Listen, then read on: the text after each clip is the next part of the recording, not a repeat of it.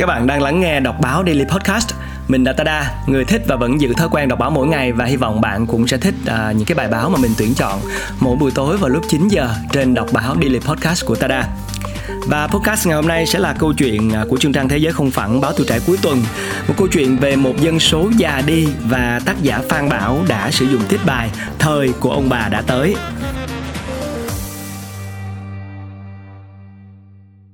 Khi mà tuổi thọ trung bình tăng trong khi số con trung bình của một phụ nữ trong độ tuổi sinh đẻ giảm. Và nếu tiếp diễn thì hai xu hướng nhân khẩu học lớn này sẽ mở ra một giai đoạn mới với số ông bà sẽ nhiều hơn số cháu. Nhưng đó là tin tốt hay là tin xấu? Và cụ thể thì có bao nhiêu ông bà trên thế giới? Tuổi thọ trung bình tính từ lúc sinh, life expectancy at birth toàn cầu đã tăng từ 51 năm 1960 lên 72 trong khi tổng tỷ suất sinh trong cùng giai đoạn giảm một nửa từ 5 con trên một phụ nữ xuống còn 2,4 theo Liên Hợp Quốc. Dựa trên các số liệu này và một số dữ liệu nhân khẩu học khác, Diego Alvarez Gutierrez thuộc Viện Nghiên cứu Nhân khẩu học Max Planck của Đức đã lập mô hình và ước tính được số lượng ông bà theo từng năm từ năm 1960 đến hiện tại và dự báo đến năm 2050 ở gần 190 quốc gia theo đặt hàng của tờ The Economist. Theo đó thì ước tính hiện có 1,5 tỷ ông bà trên thế giới. Năm 1960 con số này chỉ là nửa tỷ và xét về cơ cấu dân số trong cùng thời kỳ nêu trên, tỷ lệ người già đã tăng từ 17% lên 20%.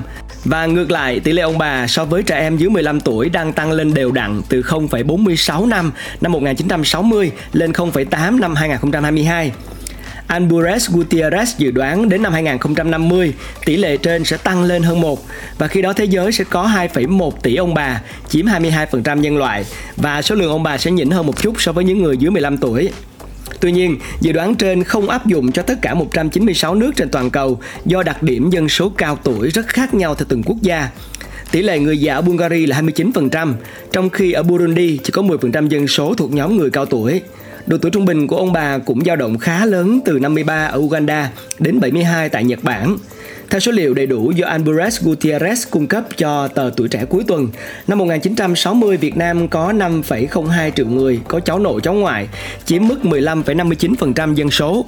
Đến năm 2022 tăng lên 20,32 triệu ông bà, tức là 20,77% dân số. Theo kết quả tổng điều tra dân số năm 2019, Việt Nam có sấp xỉ 24 triệu trẻ em dưới 15 tuổi. Và nếu dùng con số ông bà theo Alvarez Gutierrez, năm 2020 là 19,74 triệu thì tỷ lệ ông bà trên cháu của nước ta là 0,8, bằng mức trung bình thế giới theo ước tính của các chuyên gia. Nhưng tất cả những điều này có ý nghĩa gì? Để biết được tầm ảnh hưởng của thế hệ ông bà cần lên con cái và của họ để biết được tầm ảnh hưởng của thế hệ ông bà lên con cái và cháu của họ chỉ cần xem chuyện gì đang xảy ra ở nơi thiếu vắng ông bà như Senegal chẳng hạn. Mặc dù mức sinh của Senegal đã giảm từ 7,3 trẻ sơ sinh trên một phụ nữ vào những năm 80 xuống còn 4,5, số lượng trẻ em dưới 15 tuổi vẫn còn nhiều hơn ông bà. Cụ thể ở đất nước Tây Phi này cứ mỗi ông bà có đến 3,5 đứa cháu. Nếu hỏi Amy Diallo có mấy cháu, cụ bà 84 phải ngẫm một hồi lâu mới đưa ra câu trả lời chính xác.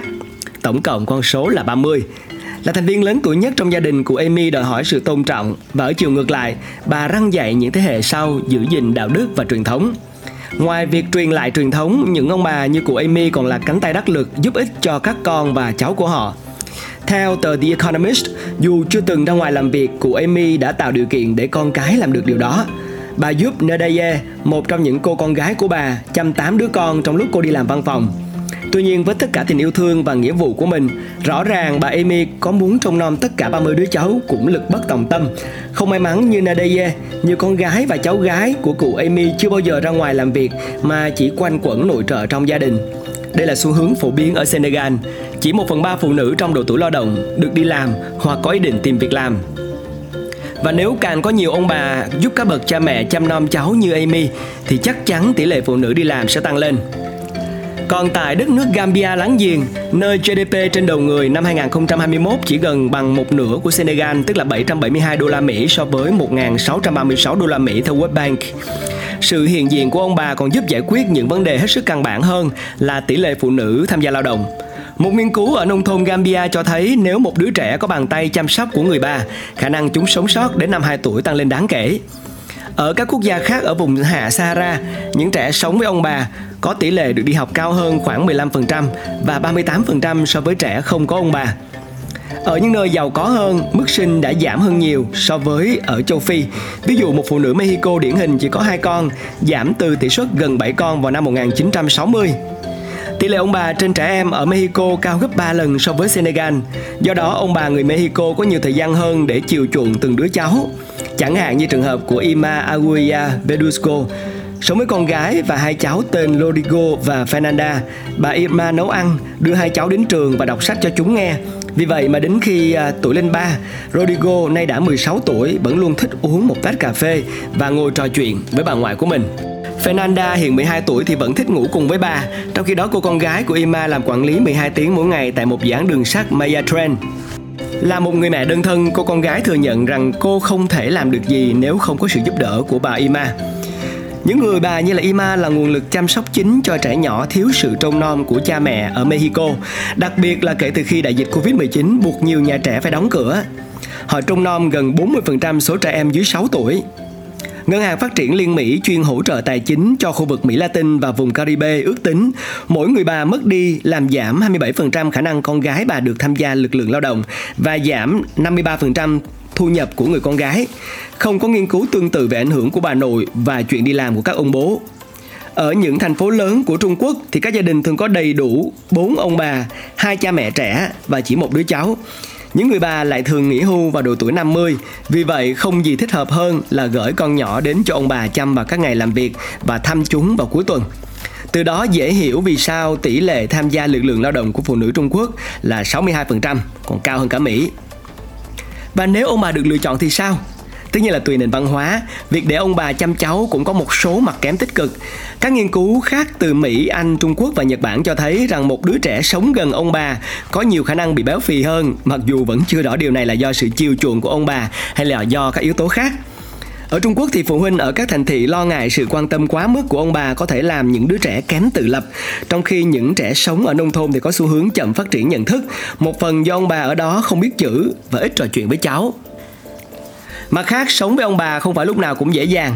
Họ có thể có những ý tưởng lỗi thời hoặc đòi hỏi quá nhiều sự tôn trọng. Ở Ấn Độ, nơi các cặp vợ chồng có truyền thống sống với cha mẹ chồng và phim ảnh phần lớn xoay quanh bất hòa mẹ chồng nàng dâu, một nghiên cứu về phụ nữ nông thôn vào năm 2018 cho thấy họ có rất ít tự do. Chỉ 12% được phép đi thăm bạn bè hoặc người thân một mình, nói chi là đi làm. Và đứng ở góc độ ông bà mà nói thì chăm sóc cháu quả là có lợi ích, ví dụ là giúp giảm trầm cảm và cô đơn, nhưng mọi thứ đều không thể tuyệt đối, nhất là khi thanh thiếu niên không phải lúc nào cũng dễ bảo. Một nghiên cứu ở Singapore trên các gia đình chủ yếu là người gốc Hoa cho thấy nhiều người trông cháu vì nghĩa vụ hơn là vì họ thích điều đó. Nhiều người cảm thấy khó chăm cháu hơn khi họ già đi. Chính bà Ima ở Mexico cũng phải thừa nhận rằng bà muốn đi du lịch nhiều hơn khi các cháu của bà ngày càng độc lập hơn. Còn chuyên gia Dan Wang của Hang Sen Bank cho rằng rất ít bậc cha mẹ thuộc tầng lớp trung lưu của Trung Quốc ngày nay có ý định chăm sóc cháu của họ trong vài thập niên tới. Thôi thì mỗi cây mỗi hoa, mỗi nhà mỗi cảnh. Nhưng nhận định sau của Helena Poes, người phụ nữ Thụy Điển cũng khiến cho chúng ta rất đáng lưu tâm. Trẻ con cần nhiều người lớn xung quanh hơn chỉ là cha mẹ chúng. Và ở Mỹ thì nơi không thiếu các dịch vụ giúp phụ nữ vừa chăm sóc con cái vừa làm việc, nhiều bậc cha mẹ vẫn nhờ ông bà hỗ trợ. Lương hưu cho phép ông bà ở Mỹ không phải làm việc và có thời gian chăm sóc con cháu. Theo một khảo sát thì 50% trẻ nhỏ, 35% trẻ độ tuổi tiểu học và 20% thanh thiếu niên ở Mỹ ở nhà ông bà mỗi tuần. Dữ liệu điều tra dân số Mỹ cũng cho thấy sống trong phạm vi 40 km gần nhà bà làm tăng tỷ lệ tham gia lực lượng lao động của phụ nữ đã kết hôn và có con nhỏ lên 4 đến 10 điểm phần trăm. Số liệu chính thức năm 2017 ở Mỹ cho biết có khoảng 70 triệu ông bà khớp được với ước tính của Ambores Gutierrez. Như vậy là thời của ông bà đã tới, một dân số già đi và ngay cả những bậc phụ huynh trẻ hơn thì cũng sẽ phải có những lựa chọn cho riêng mình và hy vọng rằng với bài viết này thì chúng ta sẽ có được một cái nhìn đa chiều hơn về câu chuyện của một thế giới không phẳng khi mà thời của ông bà đã tới Cảm ơn các bạn đã lắng nghe đọc báo Daily Podcast. Mình là Tada, người thích và vẫn giữ thói quen đọc báo mỗi ngày. Hy vọng các bạn sẽ thích những bài báo mình tuyển chọn vào lúc 9 giờ tối trên đọc báo Daily Podcast của Tada. Chào tạm biệt.